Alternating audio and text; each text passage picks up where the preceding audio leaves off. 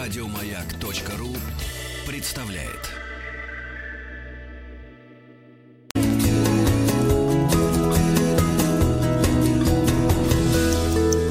Сто минут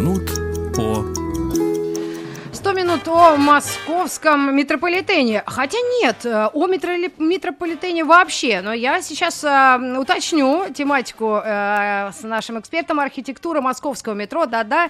На что стоит особенно обратить внимание Елизавета Лихачева, директор музея архитектуры, сегодня у нас в гостях. Елизавета, приветствую вас. Сегодня Лирик Добрый день, беседует. Вы вчера затронули общие да, черты, а, направления, историю, как, что московское метро это не первое в мире, но очень-очень прогрессивное, красивое, напыщенное, даже пафосное, да, чтобы всем показать и всем и каждому. А на что же после всего этого нужно особенно внимание обращать? На архитектуру? На разные стили? А, прежде, прежде всего, да. Прежде всего, конечно, в первой очереди удивительные, невероятные, потрясающие, очень цельные и, более того, признанные не только в России, но и во всем мире шедеврами. Я сейчас про три станции. Э, Это станции а, Алексея, Александра Николаевича Душкина. Алексея Николаевича Душкина – это а, Маяковская, Кропоткинская и Площадь Революции. Причем Площадь Революции Да. несчастная станция, потому что там сейчас затирают скульптуры, но я очень надеюсь на то, что это когда-нибудь прекратится, все-таки разум возобладает. Затирают это это, что касается- то есть на счастье, да? Трогают там э, Да, пулемет, да, но собаку. Это, это- это безумие какое-то. Мы несколько раз пытались привлечь к этому вопросу какое-то внимание, к этой проблеме. Но московский метрополитен не хочет тратить на это никаких усилий. И это просто, ну, вы можете сравнить фотографии этих несчастных собак десятилетней давности и нынешней, и понять, что их просто сотрут скоро до дыр. Это неизбежно. У нас овчарки превратятся в мопсов. Это реальная перспектива. Что касается более новых станций, то, безусловно, тут их надо четко разделить на, я бы сказал, две неравных категории. Первое – это инженерные сооружения, которые сами по себе были удивительны, потому что а, зачастую станции метро, метро прокладывалось там, где его нельзя было проложить ни по каким вообще нормам существующим. А как и такое вообще возможно? Если архи- архитекторы же... Или они не могли против сказать, Сталин там или кого-то еще? Дело То не в ну, том, что говоришь, не против, не, этом? против. Дело в том, что нет, когда планируется строительство метрополитена, как правило, оно планируется исходя из а, генпланов развития города. И Мгм. метро это все-таки некий вспомогательный инструмент. Не город строится мет- вокруг метро, а метро приходит туда, куда хо- идет город. И зачастую, а, когда планируется метро, э, выясня- проблемы начинают открываться только при строительстве уже, когда процесс уже идет. И остановить его невозможно. понятно. Поэтому надо придумывать решения, которые, ну вот как в случае с Комсомольской, а, когда Плывун пошел, надо придумывать решения, которые позволят построить метрополитен, а, построить станции, но при этом и выполнить задачи, которые перед, э, стоят перед строителями, но при этом сделать это максимально быстро, корректно. Ну вот, э, что касается таких вот сюрпризов, это как раз станция метро Маяковская, потому что вот эти титановые вставки, красивые, Мгм. которые м, невероятной просто красоты, на самом деле, это конструктивная часть. Функциональная, конструктивная. да, понятно. Конечно, Она что-то на них да, станция лежит. своды. На Мгм, них станция мгм. лежит, и это было не, необходимость. Дело в том, что станцию начинал строить архитектор Кравец. Он был главным архитектором московского метрополитена. Геологи ошиблись, и когда станцию уже выкопали, выяснилось, что рядом проходит подземная река, и станция потекла. И угроза обрушения была довольно серьезна. Она уже была выкопана, то есть ее там уже прокопали туннели. И тогда Душкин предложил это изящное решение использовать титан, который сделали в Долгопрудном на заводе, где производились дирижабли.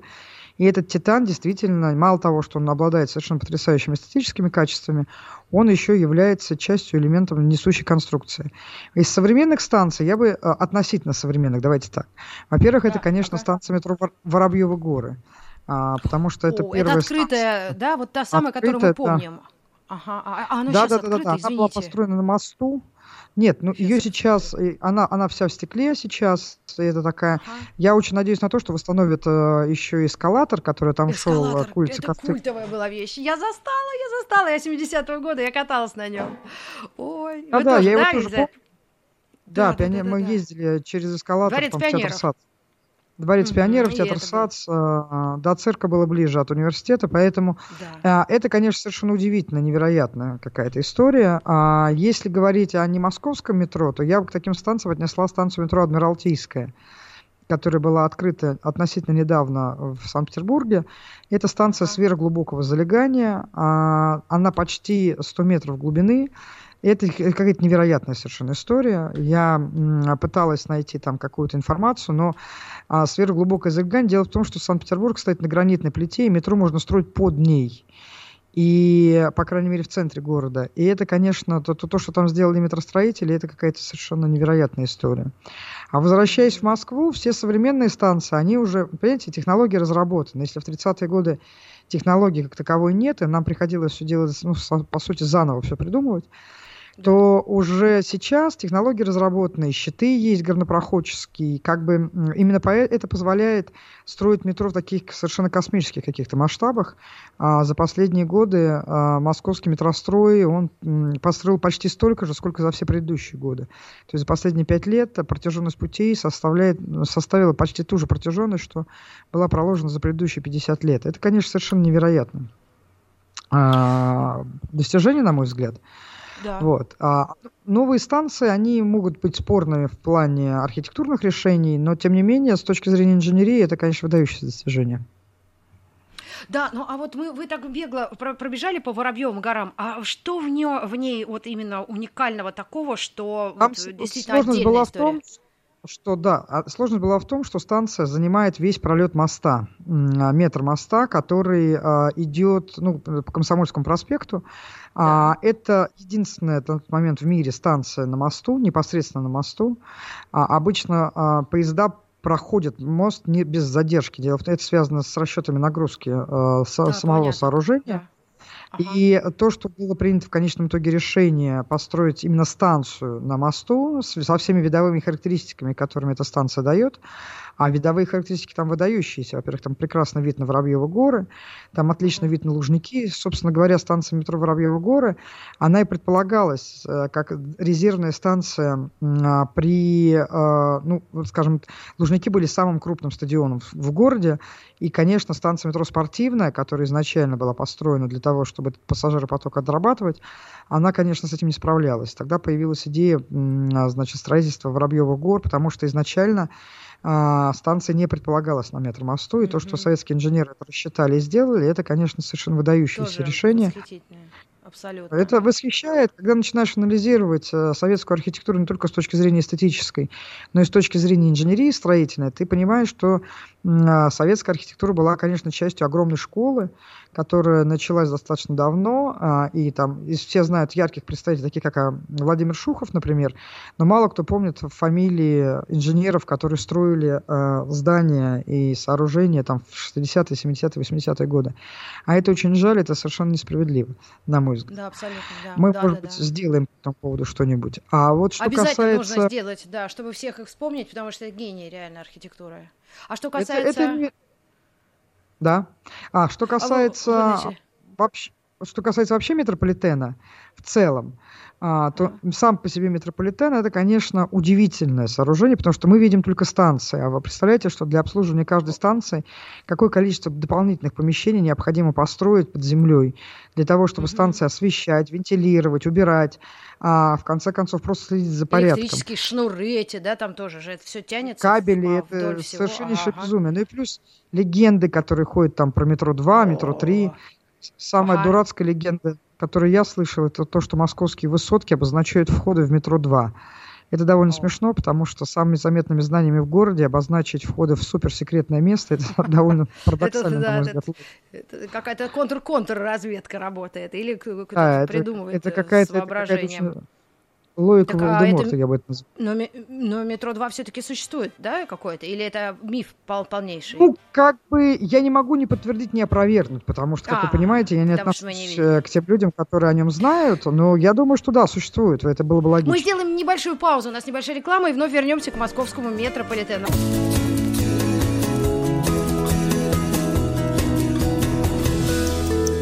Сто минут по 100 минут о метрополитене. И мы продолжаем легенды, мифы, правда о московском метрополитене, потому что тему питерского метро мы откроем завтра. Елизавета Лихачева, директор музея архитектуры, у нас в эфире. Елизавета, что обязательно нужно э, сказать о московском метро? Поругать новые вот эти э, теплый стан с плиткой? а, такой туалетный, нет? Нет, я не уверен, что их надо ругать. Они просто памятник а, своей хорошо, эпохи. хорошо. Да? А, ну, например, из таких вот э, Экономия интересных фактов, быть которые мало кто знает. Ага. Самая, э, самая тихая станция московского метро до недавнего времени была станция метро Пражская. Дело в том, что она строилась не а, московскими метростроевцами, а чешскими. И э, если в, в Советском Союзе экономили, ну, старались сделать произво- э, строительство более рациональным и экономили деньги, не ставились звук, э, звукоулавлители, то чехи их поставили. Вот станция метро Московская, а, которая в Праге находится, это станция метро, которую строили москвичи. Соответственно, это был Так. такой братский проект, это 80-е годы, и Пражская имеет такое достаточно интересное решение архитектурное и, и декоративное. Вообще, надо сказать, что когда начинаешь рассматривать э, московское метро, то это, пожалуй, самый полный комплекс а, памятников советской архитектуры, начиная с позднего авангарда и заканчивая современностью. То есть, если вы хотите что-то понять про русскую архитектуру 20-го, начала 21 века, садитесь в метро. А, и просто поездите по нему, посмотрите на него. Потому что, а, ну, есть какие-то вещи, типа кольцевая э, станция, а кольцевая- вся кольцевая линия, она же в три, в три очереди строилась. Там прям видно, как э, первый, первый отрезок кольцевой, это э, парк, парк культуры, Курская. Это вот самый, что на сталинский, сталинский стиль. Октябрьская, которую строил Поляков, прям подземная церковь. А, Алексей. Викторович Чусев ехидно заметил, что советские архитекторы под землей строят базилики, а сам потом построил Комсомольскую, а, а, да, и позвал Корина в качестве декоратора с мозаикой, и полное ощущение такого древнерусского храма, что неудивительно, если учесть, что Чусев, в общем, до революции был главным храмостроителем в стране. Поэтому это уже а, как бы вторая очередь, она такая поспокойнее, полапидарнее, а уже третья часть Московского кольца, ну, например, станция метро Краснопресненская, она уже вот обдирок классический, ее строили, а, ее строил Карл Лобян, и ее ободрали, а, ее проектировал первоначально Карл Лобян, потом ее ободрали. Что такое обдирок? Обдирок это здания и сооружения, которые проектировались при Сталине, а строились при Хрущеве. И таких зданий Так. довольно много. К обдиркам же относится, например, там, станция метро ВДНХ. Видно, что там предполагалось убранство, и убранство Золото, бриллианты, да? Да, ну А как мы любим, все вот- как мы любим. Ага, а потом все красочкой, да, и максимум, что там все позволили, это мрамор делать. Вот, то есть, соответственно, московский метрополитен, он, конечно, удивителен. Говорить о нем можно бесконечно долго. Флорентийская мозаика на белорусской, невероятной красоты совершеннейшей.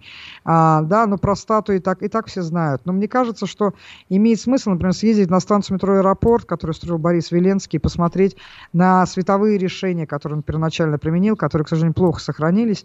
И это, кстати, то, что а, метрополитен московский красоту его убило практически полностью, потому что, а, конечно, надо восстанавливать тот свет, который был изначально спроектирован, убирать эти дурацкие лампы дневного света Мгм, и воссоздавать. Современные технологии это вполне могут э, дать такую возможность воссоздавать изначальные световые решения. Особенно обидно за станцию метро Красносельская. Потому что, когда смотришь на старые фотографии, когда ты понимаешь, что там было сделано изначально, и как это было спроектировано, и что все потом утрачено, это прям обидно до слез. Потому что Красносельская была одним из таких выдающихся памятников, на самом деле. А не просто ар-деко, как говорят, советского, но я бы сказал, что это, конечно, поздний конструктивизм такой, несмотря на то, что там мрамор на стенах. Но Вообще, Ну, это а, отдельное как- государство в государстве? Или на это можно как-то влиять? Архитектурное сообщество, культурное? Может, конечно, Ну, влиять. да? э, Может, но метрополитен всегда прикрывается с э, тех- технологической целесообразностью. Они говорят, что нам необходимо эксплуатировать, это не памятник, там люди вообще-то ходят, и мы должны Ну да, обеспечивать да, да, да, да. безопасность.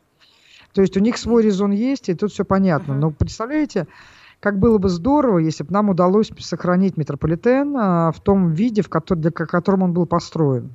А, да. Из таких забавных вещей могу вам сказать, что, например, на станции метро Театральная, которую проектировал первоначально Иван Александрович Фомин, а потом достраивал его ученик Леонид Поляков, а, там есть такие керамические вставки на сводах, которые изображают э, республики Советского Союза.